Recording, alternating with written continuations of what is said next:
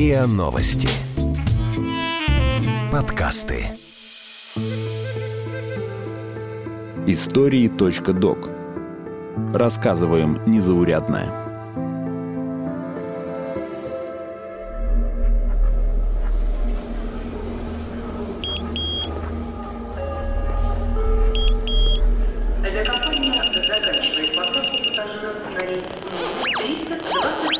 Молодой человек, снимите это, пожалуйста, и положите на ленту досмотра ручной клади. В смысле снимите? Я не могу это снять. По правилам, гаджеты и аксессуары должны пройти через ленту досмотра. Их нельзя пронести на себе. Поэтому снимите и Это положите не на ленту. гаджет. Это протез, это часть моего тела, он не снимается. Смотрите, у меня не только рука, у меня и глаз такой же. Мне его что, тоже снять? Молодой человек, я все понимаю, но я не могу вас так пропустить. Но у меня посадка через 15 минут. К сожалению, ничем не могу помочь. Снимите и положите на ленту. Идиотизм. Вот вы можете свою руку снять и положить на ленту? Если не можете положить на ленту, то пройдемте в комнату досмотра. Зачем? На мне нет ничего запрещенного. Вы отказываетесь пройти в комнату досмотра? Слушайте, да ну нафиг, я сейчас опоздаю из-за вас.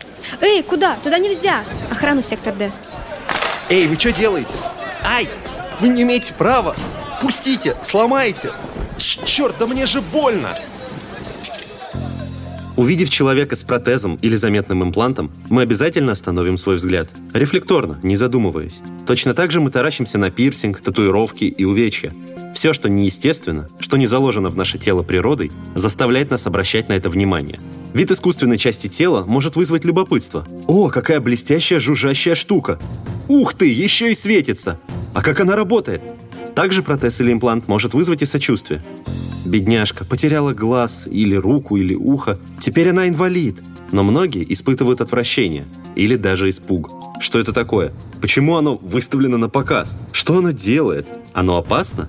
Все эти реакции одновременно правильные и неправильные, потому что протез или имплант по факту просто искусственный заменитель части тела. Да, с сокращенным или наоборот расширенным функционалом. Но с ростом уровня медицины и доступности технологий они встречаются все чаще, становятся частью повседневности. Протезы и импланты изменяют наш образ жизни, наше общество, нашу реальность. И, как и любая глобальная перемена, вызывают вопросы, разногласия и этические противоречия. Чипизация, киборгизация и нейроимпланты. Вместе с футурологами, врачами и инженерами мы изучаем, как человеческое тело изменится с помощью высоких технологий и каким станет будущее общества киборгов. Эпизод четвертый. Один из главных вопросов, связанных с имплантами и протезами, а что это вообще такое? Это гаджет, персональный компьютер, медицинское изделие, часть тела? С какого момента человека можно назвать киборгом? Законодательство на этот вопрос не дает четкого ответа. Поэтому каждый производитель и каждый носитель протезов и имплантов отвечает на него по-своему. Например, Василий Хлебников, сооснователь компании «Моторика», которая производит высокотехнологичные протезы, уверен, что это вопрос самоидентификации, и любой человек с киберэлементом вправе решать сам. Что такое киборг? Это человек, с телом которого интегрировано какое-то устройство, которое изменяет его физическое там состояние или умственное какое-то, да? Телефон. Человек с телефоном киборг или нет? Ну, вроде не, как... не интегрирован. Не интегрировано, окей. Человек на роликах киборг? Съемная. Протез. Человек с протезом киборг? Протез съемный? Да. В таком случае все еще не киборг. Ну вот подойди я сейчас к нашему пользователю, скажи, ты не киборг, он расстроится. А, допустим, есть еще такой важный момент. Есть протез руки у человека, или протез от ноги, например, да? Человек идет на протезе ноги куда-то, на работу или на важную встречу, где у него сделка на 10 миллионов долларов. Вот, а ему кто-то ломает протез. Это что, порча имущества или тяжкие телесные? Это все условно. Мне кажется, что киборгом может себя считать любой, кто хочет себя считать киборгом. Вот. Как это юридически закрепить? Я думаю, что это просто разные степени условной интеграции с устройством должны быть. Я понимаю логику Василия, но не могу полностью с ней согласиться. Если устанавливать статус импланта или его носителя, основываясь только на его самооценке, получится хаос. Ведь сколько людей, столько и мнений. Но какая-то система в любом случае нужна. И как можно скорее. Потому что та сценка, что вы слышали в начале эпизода, это даже почти не утрирование. Это реальность. Как рассказал доцент Департамента анализа данных и искусственного интеллекта факультета компьютерных наук Высшей школы экономики Алексей Незнанов, уже сегодня отсутствие четких законов, регламентирующих импланты и протезы, создает проблемы как для киборгов, так и для обычных людей.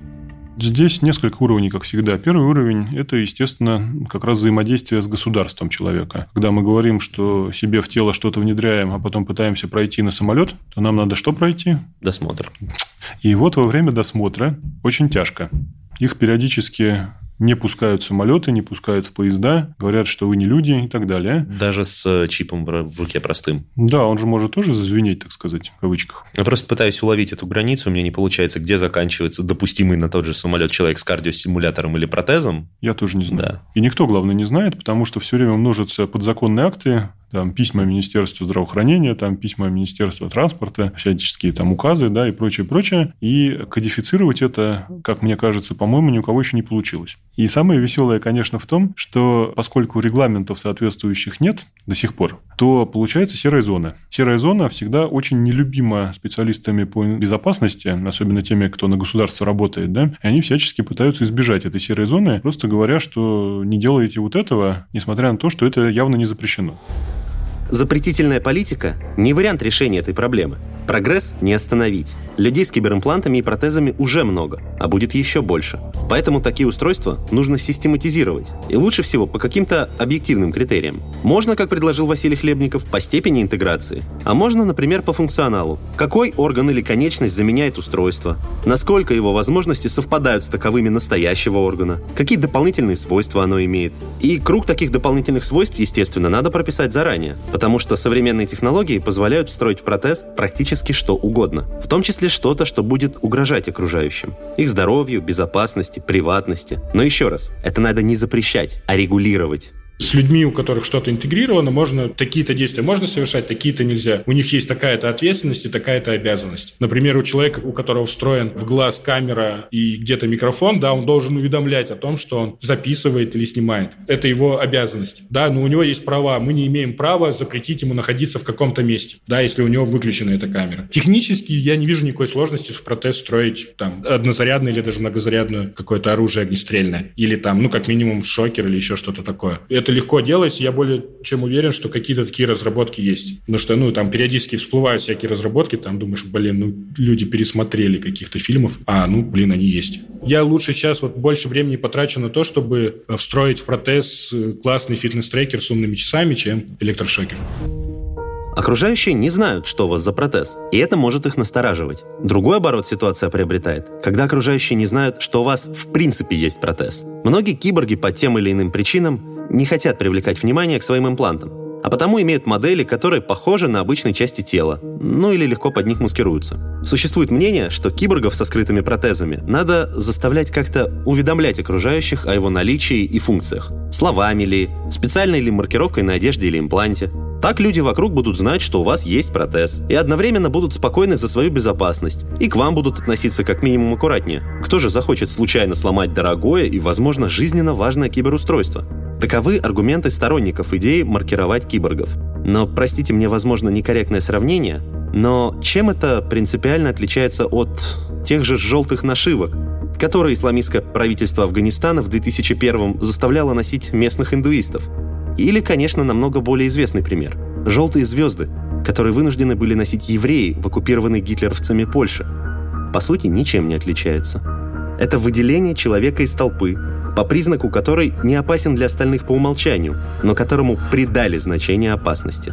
Идея выделять из толпы и как-то по-особенному проверять людей с киберимплантами и протезами была ярко и наглядно показана в игре Deus Ex Mankind Divided. То, что началось как дополнительная мера безопасности, вылилось в полномасштабную сегрегацию, гетто и народные волнения. А все потому, что одни люди не доверяли другим. И только потому, что у тех были заметные изменения тела. I never asked for this. Чипизация, киборгизация и нейроимпланты.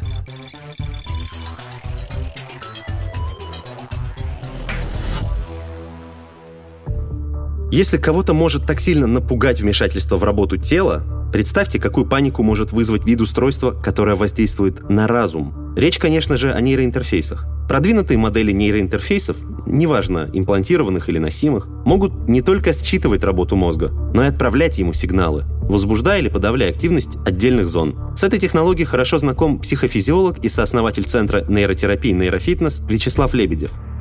Направленный э, электрический импульс на определенные участки коры головного мозга позволял активировать или деактивировать или тормозить определенные нервные процессы, и, соответственно, таким образом можно было воздействовать, например, на движение руки, возникновение разных образов, если мы на зрительную кору э, производим стимуляцию. Изначально, в, скажем, во время разных операций, то есть для вот этих задач необходимо было электроды вживлять. То есть проводится операция на головном мозгу, то есть открывается черепная коробка, исследователи получают доступ непосредственно к самому мозгу. Коре его, да? Э, коре головного мозга, да. И во время этих операций начали вживлять, то есть вставлять электроды, да, вставлять электроды, они очень тоненькие, такие иголочки, в разные участки мозга. И стимулировать их. Соответственно, при стимуляции можно было увидеть, например, у человека там дергается палец там, руки, дергается палец ноги, сокращается какая-то конечность, например, лицевые мышцы начинают работать, или человек отчитывается о том, что он видит какие-то образы или слышит звуки и так далее далее. То есть этим способом э, исследователи картировали наш мозг. То есть получили карту областей, участков, да, ответственных за определенные функции.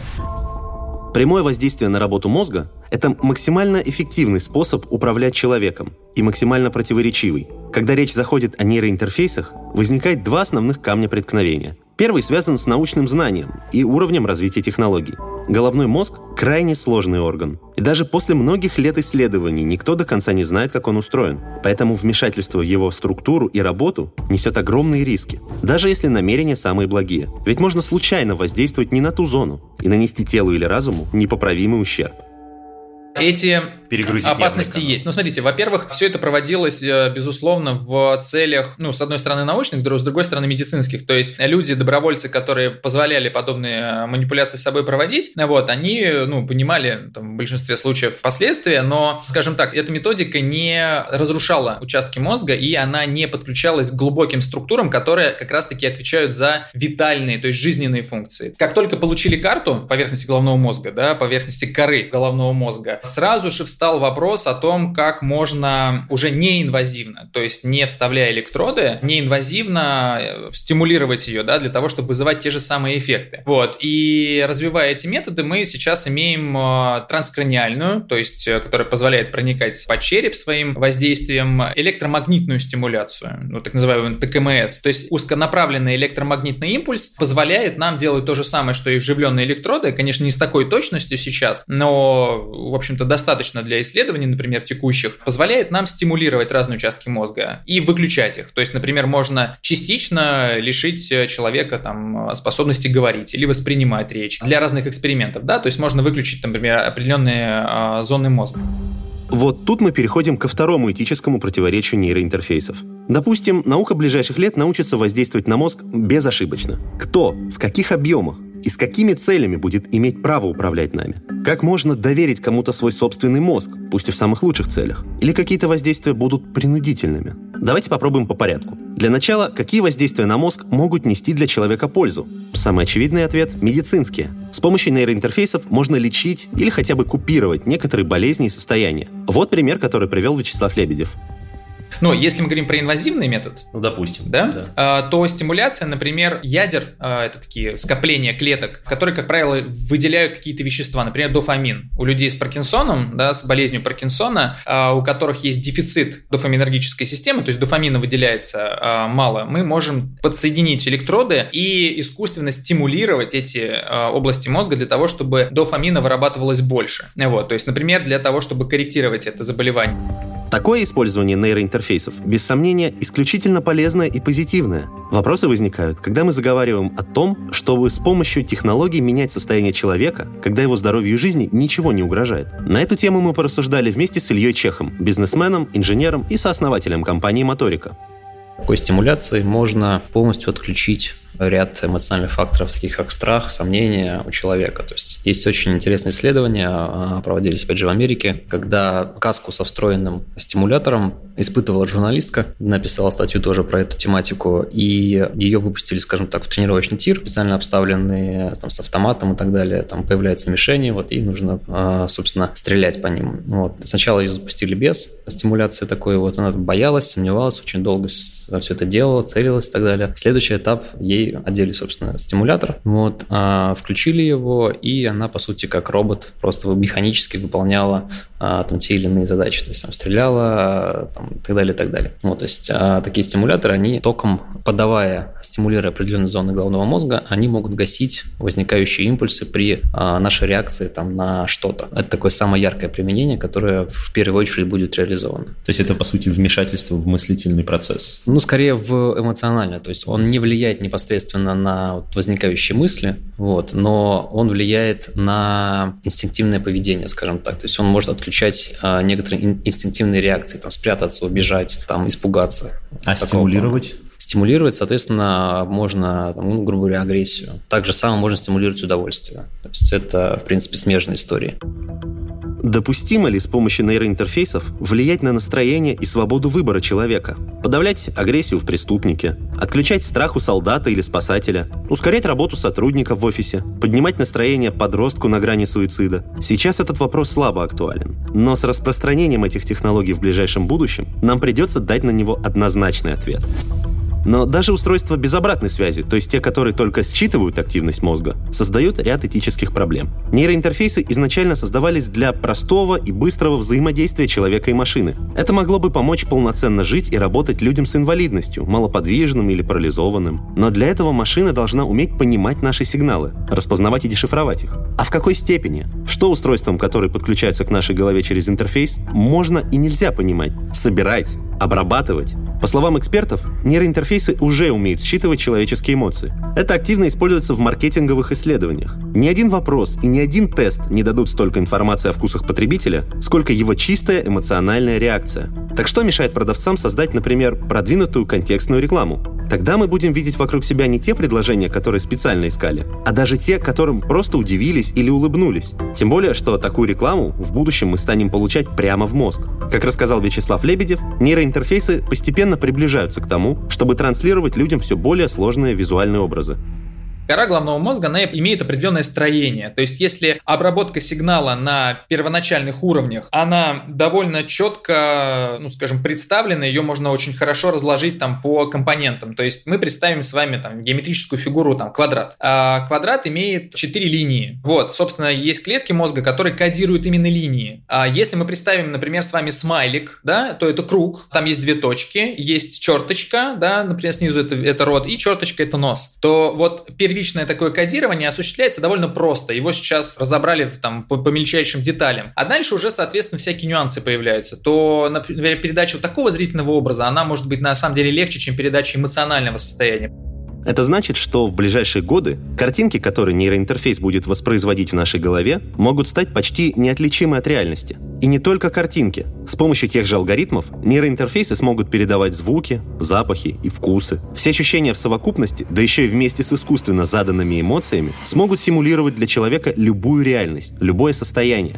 Но ведь это же может быть не только реклама. Таким же образом можно, например, запугать врага на поле боя, победить без единого выстрела. Или заставить преступника поверить, что он в заключении, хотя на самом деле он в собственной квартире и физически свободен. Или симулировать для человека в глубокой депрессии идеальную реальность, где он здоров, успешен, любим и счастлив. Вот только кто захочет после такой реальности возвращаться в обычную? В обществе далекого будущего из серии игр Shadowrun это стало одной из самых больших проблем социума. Народные умельцы создавали чипы для нейроинтерфейсов, которые симулировали реальность недостижимой мечты. Назывались они BTL – Better Than Life – лучше, чем жизнь. И эти чипы стали самым распространенным и самым тяжелым наркотиком.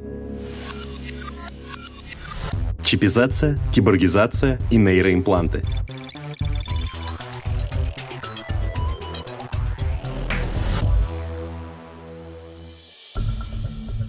Кстати говоря, о народных умельцах. У чипов, протезов, имплантов и нейроинтерфейсов есть общие минусы. Их разработка и юридическое оформление могут занимать годы. Установка стоит больших денег, а спрос на них в несколько раз превышает предложение. Поэтому существуют группы людей, которые придумывают, создают и имплантируют кибердетали на дому, без соответствующих лицензий, а иногда и без соответствующего образования. Таких людей называют биохакерами.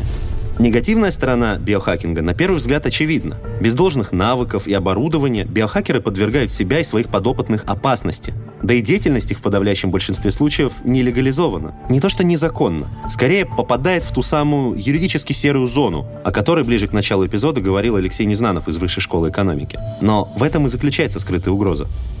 Сейчас у нас есть две области уже самой техники – лицензированные и лицензированные. Многие биохакеры занимаются нелицензированным изменением своего тела, а вступают в противоречие с законами, подвергаются неправильным медицинским процедурам, сами потом просят, чтобы их полечили, если что, иногда умирают в процессе и прочее. С другой стороны, именно тот факт, что они работают не по закону, играет биохакерам на руку. В медицине и инновационных технологиях необходимо юридически согласовывать чуть ли не каждый шаг, а кибернизация как раз находится на стыке этих двух сфер. Василий Хлебников из моторики уверен, что если в чем биохакеры и выигрывают корпорациям и лабораториям, так это в скорости разработок и внедрения новинок.